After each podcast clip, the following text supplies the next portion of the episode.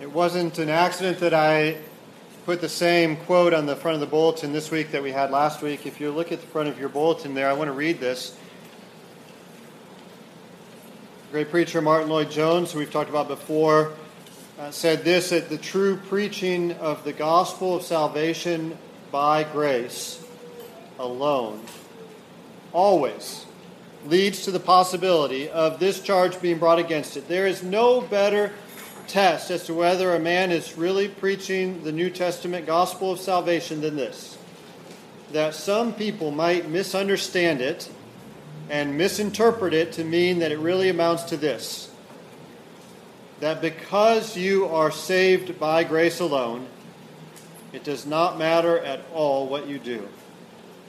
You can go on sinning as much as you like because it will redound all the more to the glory of God's grace. This is a way of saying what Paul said in Romans 5, verse 20 that the law came in to increase the trespass, but where sin increased, grace abounded all the more.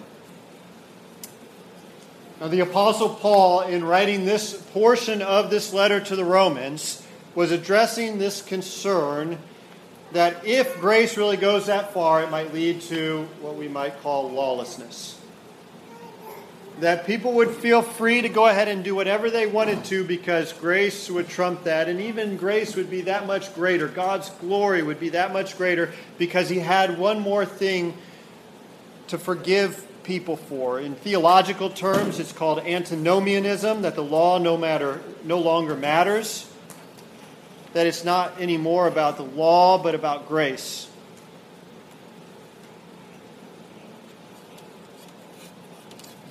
Paul says, if you think that, then you have not understood God's love. If you think that, then you still have not gotten this. I know that some people are accusing me of saying this. I know that you may be tempted of saying this.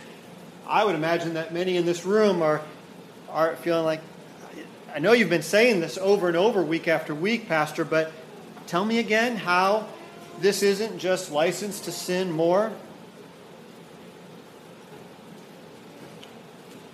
And so Paul responds to these questions. Some people say that these chapters, chapters 6 to 8, if you're joining us here for the first time this week in a while, we've been going through Romans 6 through 8. They, these chapters deal with primarily the, the, the, the, the the theological concept called sanctification, the process by which God changes us more and more, makes us more and more holy. But we looked at last week that that's not what these are primarily about. These verses, rather, are primarily about what it means now that God has said, Your relationship with me has been reconciled by what Jesus has done. We were at odds. But now God has reconciled us. Now, Paul uses this topic for a very particular reason. You remember what this reason is? We talked about this before. This reason is because the Christians in Rome were having a hard time getting together with getting along with one another their relationship, particularly their relationship with one another, those who had been Jewish and now were followers of Christ, and those who had been not Jewish or Gentile and now are following, believing in Christ. They were at odds. They were struggling to get along. And so Paul reminds the people look, you're struggling to get along because you haven't understood how you now can get along with God how your relationship with God has been reconciled and affects all of your relationships with one another. Now you have peace, and this peace comes by this startling grace. This startling grace that says, where sin increased, grace abounded all the more. A grace, a grace and a love that opens itself up to abuse. Have you ever thought about this? If you truly love another person, you will always open yourself up to the risk of abuse. To give yourself over to another person is to do just that. To risk that they will steal from you, to risk that they will take advantage of you, to risk that they will not love you in return, to risk that they will take your love and give that love to somebody else. This is the type of love that God has shown to us. It's a love that risks because love that risks is the only love that truly is love. It's the love that gives to that vineyard that we read about earlier, all of his people, and risks them taking and drinking the wine themselves and getting drunk on it and giving it to others.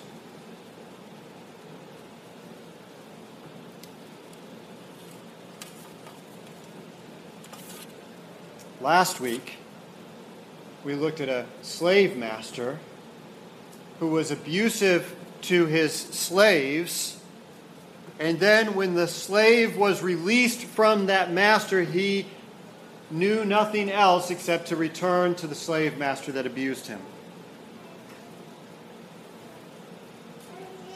Paul said, Are we to sin because we are no longer under that master that is the law? Sometimes it speaks of sin and the law almost interchangeably. We'll address that today. Are we to sin because we are no longer under that master that is sin and the law? But under grace, he says, don't go back to that. Don't go back to that abusive master because you have been freed from that. Don't sin anymore. Don't you know every time you sin, you go back to that master? Continuing on that theme and explaining why we should no longer sin, even though we've been freed from that law, freed from sin, do not go back to it, he now says this week, continuing to answer the same question Are we to sin because we are no longer under the law but under grace? He says, Look, if you go back to it, it's like going back to an abusive husband. We can't relate to the slavery as much, although last week we looked at it and I think I think we are able to make some connections there, but we can, most of us, relate to somebody somebody we've known who has been abusive in a marriage. He says, You have been freed from that, do not return to it. Now, as I read the text, you may be a little surprised that I'm interpreting it this way. I'll explain what I mean as we go along. Let's read chapter 7, Romans chapter 7. If I didn't say so earlier, open to Romans chapter 7. And we'll read verse 1 to 6. Let me remind you again that we're still answering the question. This is the second part of the answer that, to the question Paul asks in Romans 6:15. What then? Are we to sin because we are not under law, but under grace? He says now, or do you not know now, excuse me, or do you not know, brothers? For I am speaking to those who know the law. Right? Jews and Gentiles, by this point, they know the law, they know this truth. That the law is binding on a person only as long as he lives. Thus, a married woman is bound by law to her husband while he lives, but if her husband dies, she is released from the law of marriage. Accordingly, she will be called an adulteress if she lives with another man while her husband is alive. But if her husband dies, she is free from that law. And if she marries another man, she is not an adulteress. Likewise, my brothers, you also have died to the law through the body of Christ so that you may belong to another, to him who has been raised from the dead, in order that we may bear fruit for God. For while we were living in the flesh, our sinful passions aroused by the law were at work in our members to bear fruit for death. But now we are released from the law, having died to that which held us captive, so that we serve not under the old written code, but in the new life of the Spirit. Now, let me just make a quick note because I know a number of you are using the ESV translation as I do, and you probably noticed that the last verse is slightly different order in your version than what I do. That's simply because uh, the ESV occasionally will update their translation, and so they've just switched the order there. You'll find that in various translations, in case you were wondering. Are we to go on sinning because the law is no longer our master? but now we serve grace. I want to look at four questions to frame this answer today. The first question is what is this law that Paul is speaking about? What is this law? Why does Paul use it interchangeably? The second question is kind of addressing this. We'll just scratch on the surface of this question does that mean God's law is abusive? You just compared sin as an abusive, sin in the law as an abusive husband. Is God's law abusive? That's actually the question that Paul answers next. So we'll just venture into it, and then you'll see in verse 7 what shall we say then? That the law is sin or is abusive? By no means, he says. Third question is, is how is it that death releases us from this law? I mean, this is sort of a foreign concept for us. We can kind of relate, but we'll look at it in a little bit more detail. And then the fourth question is what, what is this new life that Paul speaks about that is in the Spirit? So, what is, what is this law? Verse 6, we just read.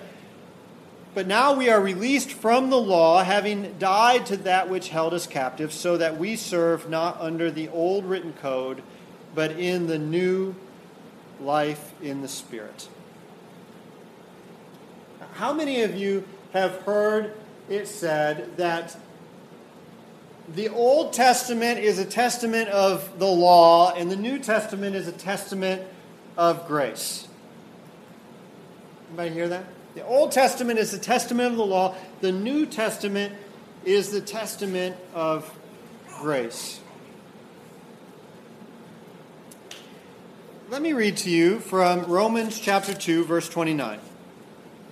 Same letter.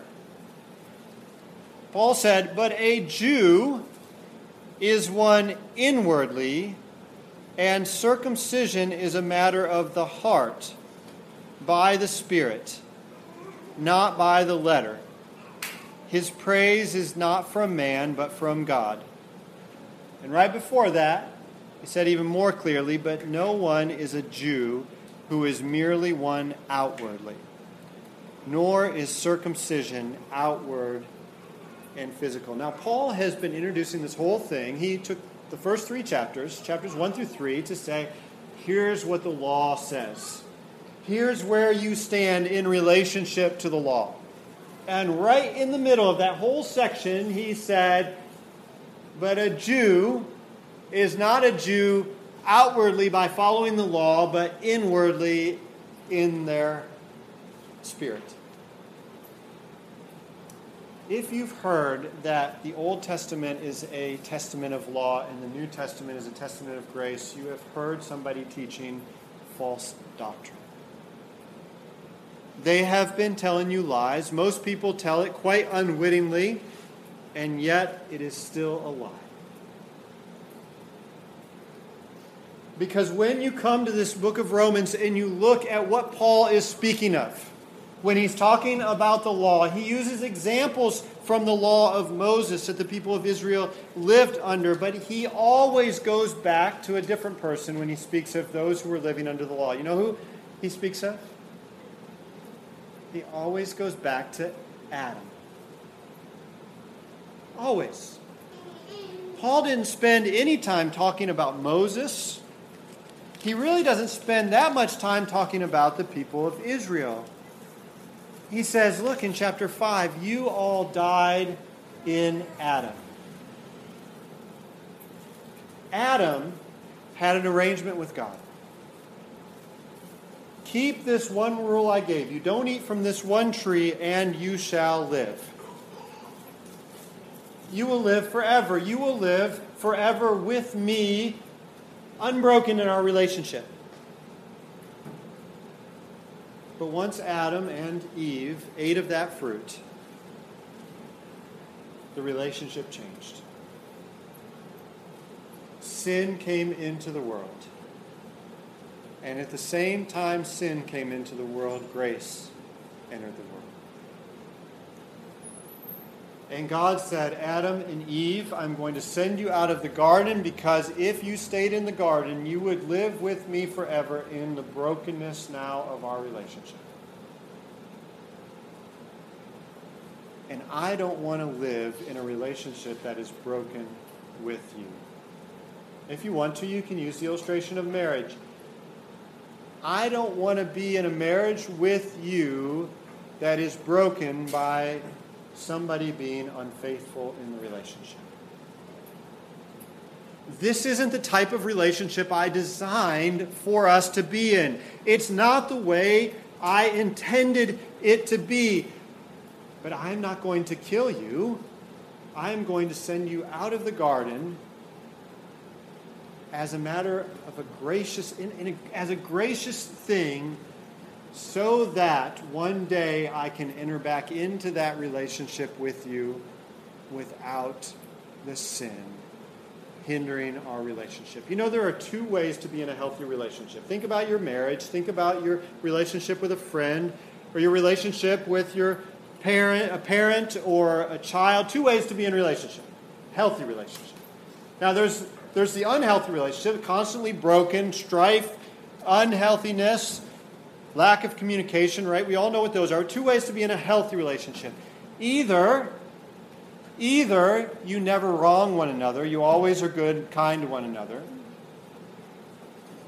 Or or when somebody does wrong to you, you forgive them for that wrong. You absorb that wrong yourself. You don't hold it over them anymore. When you hold it over them, it's broken. You hold it over them, and it's not really forgiveness.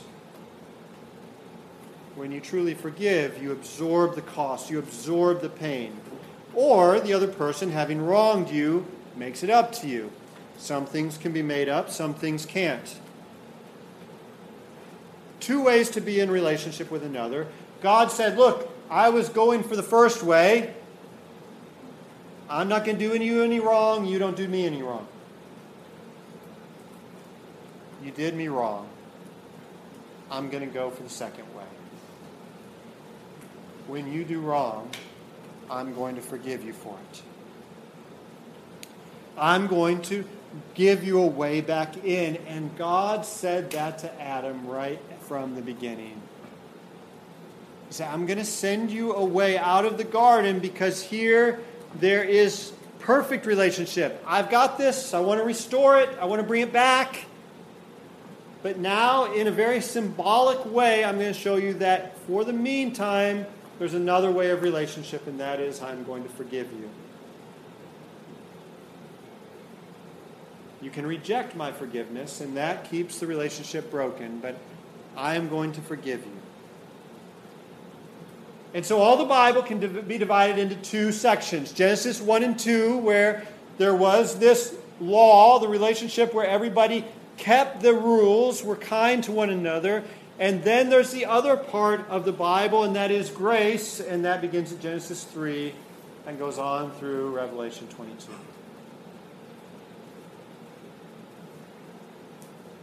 Adam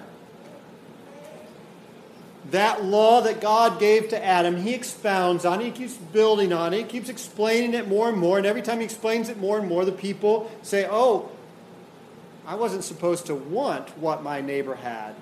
Not just I'm not supposed to steal it, but I'm not even supposed to want it because that's coveting. I see I'm guilty of that too. See, he keeps building on it throughout the Old Testament, and more and more the people realize I am not righteous.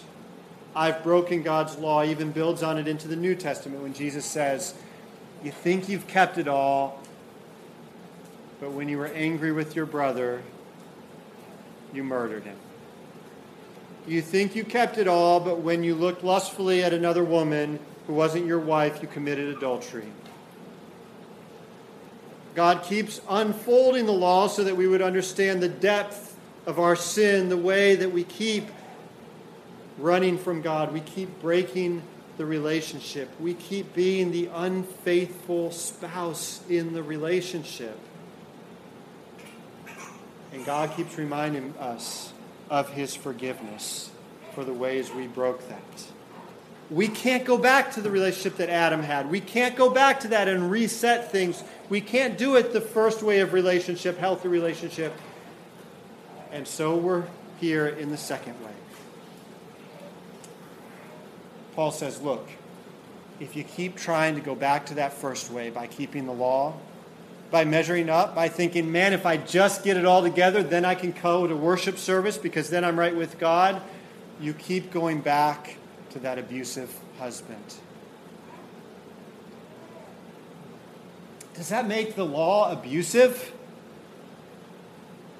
Second question Does that make God's law abusive? Paul says, No, not in any way. It was a good setup. It was a good arrangement when no one wronged each other. But the law now reminds us of all the places we fall short. And so, if you're trying to earn God's favor, if you think that by your actions you're keeping your end of the marriage covenant, You're returning to an abusive relationship, an abusive master that keeps reminding you of all the places you failed. But God is a loving spouse who said, I, I know you. I know you didn't measure up this time. I still love you. I'm going to continue to love you. I'm going to continue to love you because I showed you this kind of grace. Now, the question still stands why even, how should I phrase this? Why even, you know why to have the law some kind of transition to get me over here to this question. I'm just not quite thinking of how it is. How does death release someone from this marriage? Maybe said another way, why is forgiveness, why does forgiveness for God require sacrifice on Jesus' part? Why did Jesus have to die on the cross? Why all the death in the Old Testament sacrificial system, all of the animals? Why the death even of the animals that God clothed Adam and Eve in when they were trying to cover themselves with leaves? Why all this death? And I think here is really the heart of this illustration that, that Paul uses. It's because death releases a person from the law stipulations. Now, he gives one example, and that is of the marriage relationship. This is a convicting illustration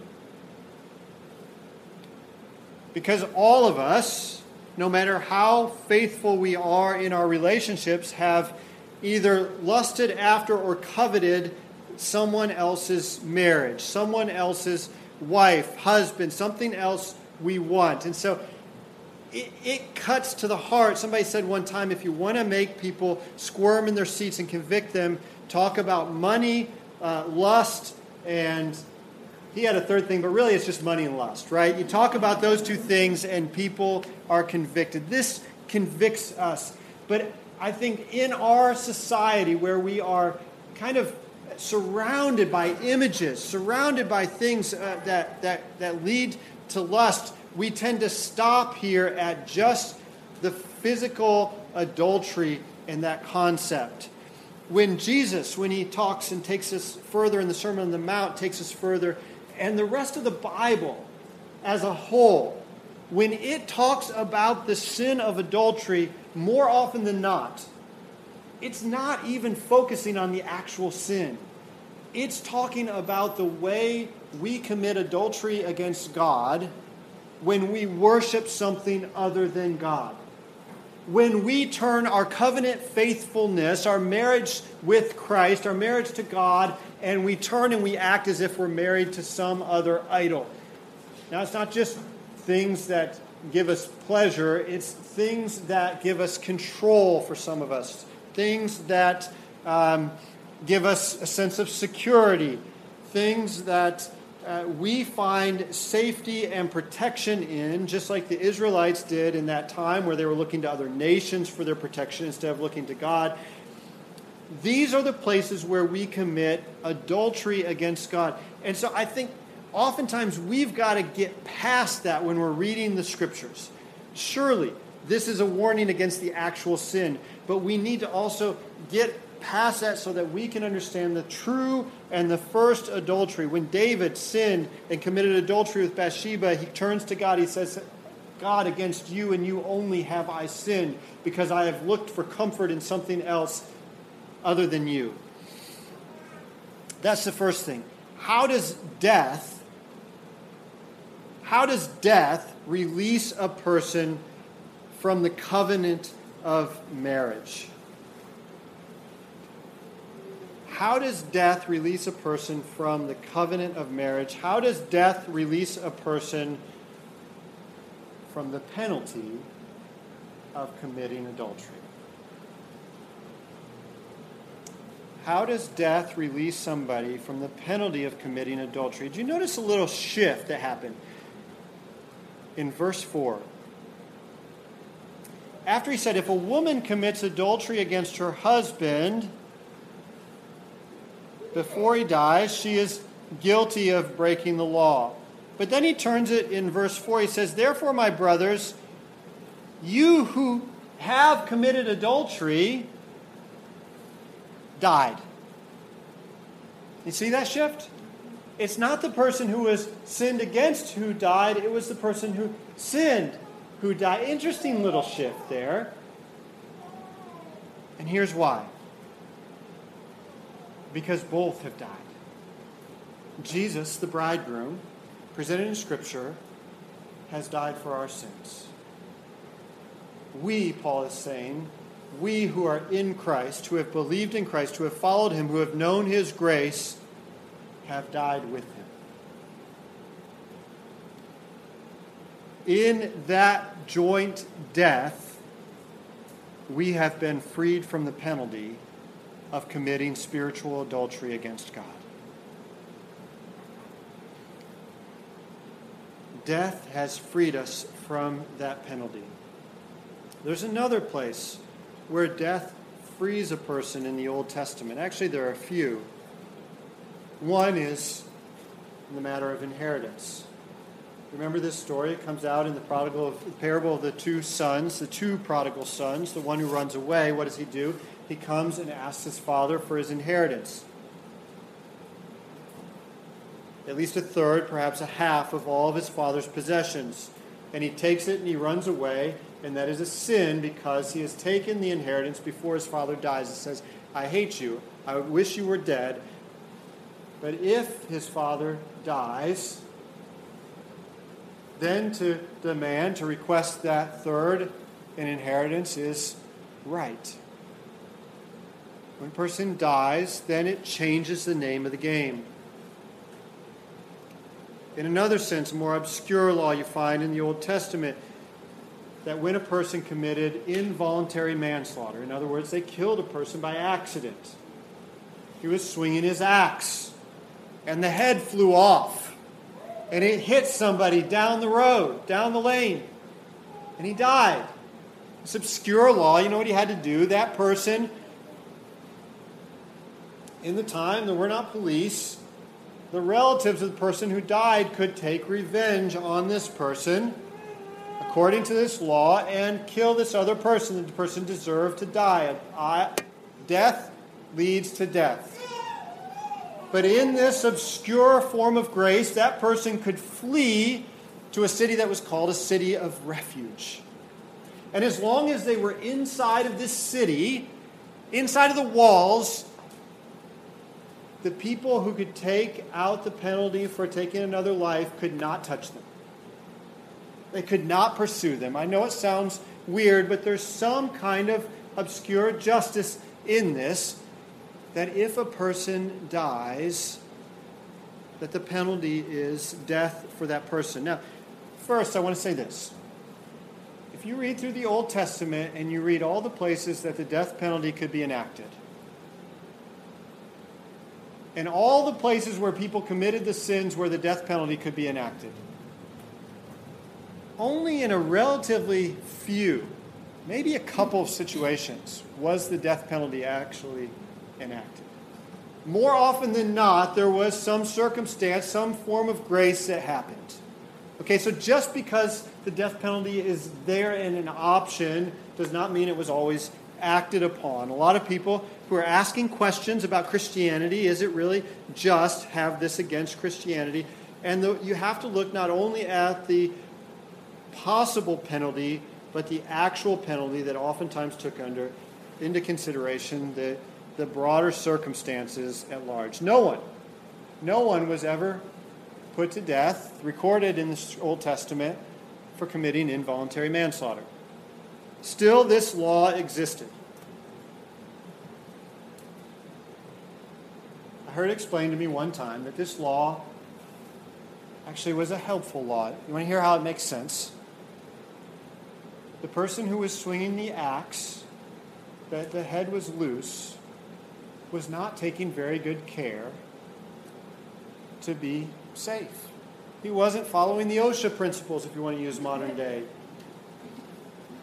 vernacular. In fact, God's law specifically said make sure, check the head of your axe so that you don't kill somebody. When you build a house and you build a roof that served as a deck, a platform that people would live on, put a fence around it, he says very specifically, because if the person falls off, it's your fault if you didn't put the fence around it. The person who wasn't taking proper care to avoid these things now has to wake up.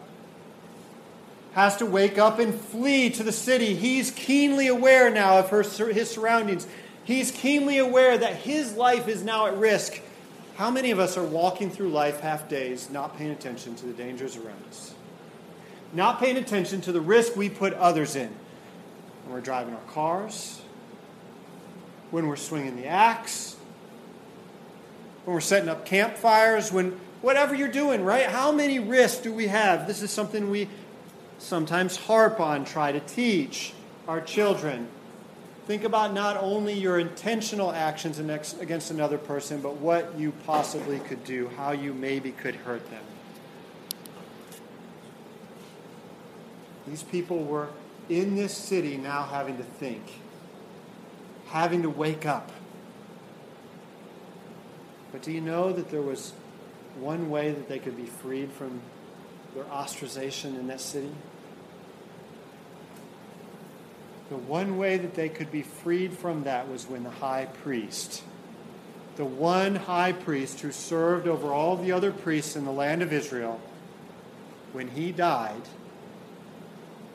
says this in Scripture, when he died, the people could come out of the city of refuge and no more vengeance could be taken on them. Death freed somebody from the penalty of the law. Death changed the nature of the law. When a new king would come into power in lands outside of Israel, the first thing that they would typically do was read the law because their law was oftentimes different than their predecessor's law. Now, in Israel, it was different. The first thing the king did when he came to power was to read God's law because it never changes. He still wants us to be careful that we aren't committing involuntary manslaughter.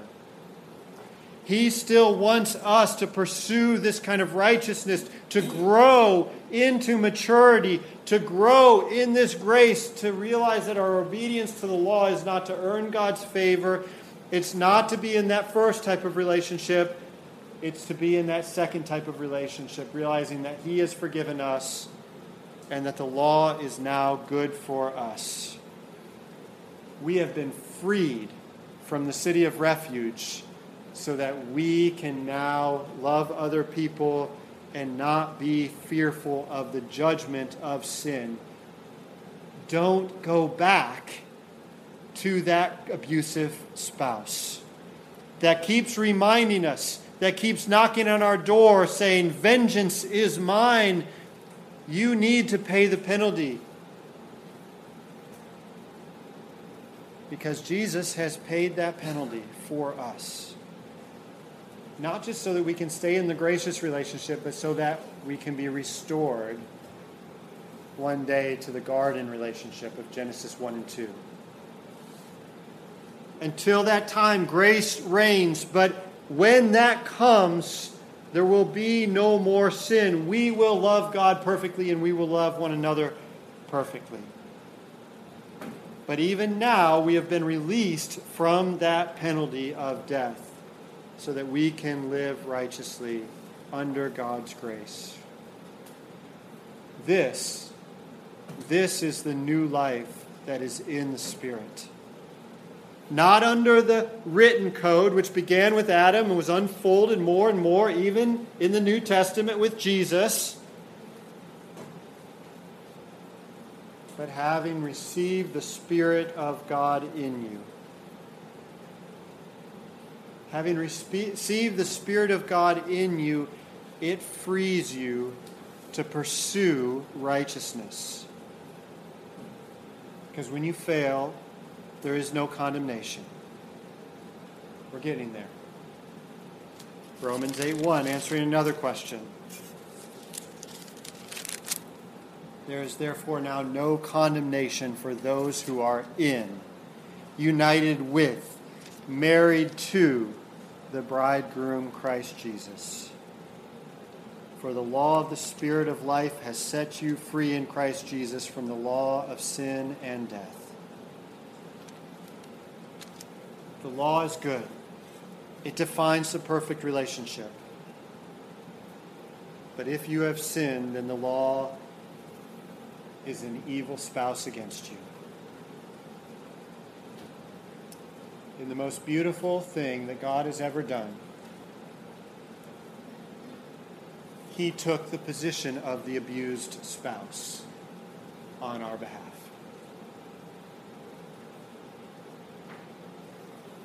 He took the position of the abused spouse on our behalf. He was perfect. He wasn't sinning against us. And then the humanity that he created to be good that has sinned against him, some who were perhaps even trying to follow the written code in the city there, physically beat Jesus and nailed him to the cross and killed him. And he, though he had the power to escape that relationship, chose to endure the pain on our behalf so that we could be reconciled to Him. How can anybody say that this justifies an abusive relationship? How can anyone say, if you're in an abusive relationship, to stay in it because Jesus endured the abuse? Rather, it moves us to realize when we sin, we abuse our husband, Jesus. How can anyone continue to abuse the one who has endured that kind of abuse for you and loved you and forgiven you for it?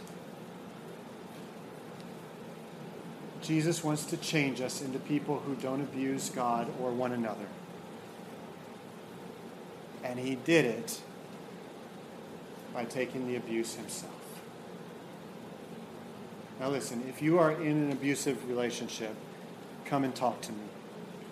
I'm not aware of any here, but if you are, come and talk to me. You need to get out of that. You need to experience some form of grace. You need to understand that there is escape from it. You are probably returning to it like the slave who has been freed returns to the abusive master. Because you are continuing to be told lies over and over, just like Satan tells us lies. We start to believe them after a while. We say there's no out, there's no escaping it. But Jesus has offered us the escape. He's offered the escape that frees us from abusive relationships with other people and ultimately, more powerfully, frees us from the abusive relationship that we had with Satan, where he continued to lie to us and tell us he had good for us when really he continued to beat us. If you are abusing somebody in your relationship, know that there is hope for forgiveness for you because, because Jesus uh, forgives, has forgiven abusers. Don't stay in that place. Escape from it because he has offered you the escape from it. We could go on. That's a good place to stop. Let me pray.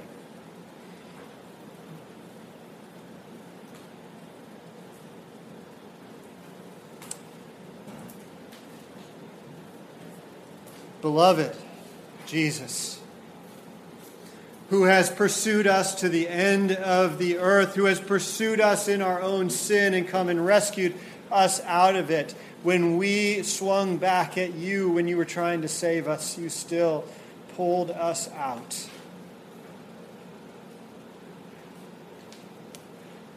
Change us, Lord, that we would be faithful on our end of the covenant relationship. Remind us, O oh Lord, that you have forgiven us for when we have failed in that covenant faithfulness, past, present, and future.